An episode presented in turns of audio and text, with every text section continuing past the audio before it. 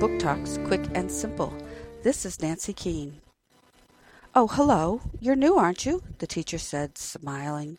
I'll introduce you to the rest of the class. Now, let's see. Your name is... Missus Vangerly studied the attendance roster, pursing her lips. Here we go again, thought Hero. It's Hero, she said, her voice ringing in the quiet classroom. Hero Netherfield.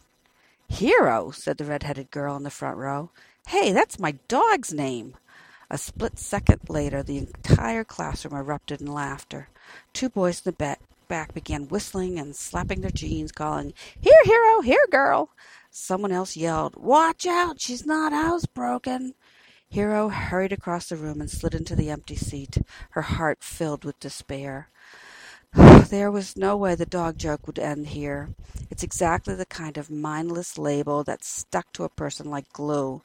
In this class, in this school, she would always be the girl named after a dog. Hero hates the name her parents gave her, right out of a Shakespeare play, and she hates having to start in yet another new school. But her life looks up when an elderly neighbor enlists her aid in solving the mystery of the disappeared Murphy Diamond. It's valued at nearly one million dollars, and rumor has it that the thief hid it somewhere in Hero's house. And another thing, the coolest boy in the eighth grade seems awfully interested in helping Hero solve the mystery. Why? And will this help her chances of fitting in with the other sixth graders at Ogden Elementary, or hurt them?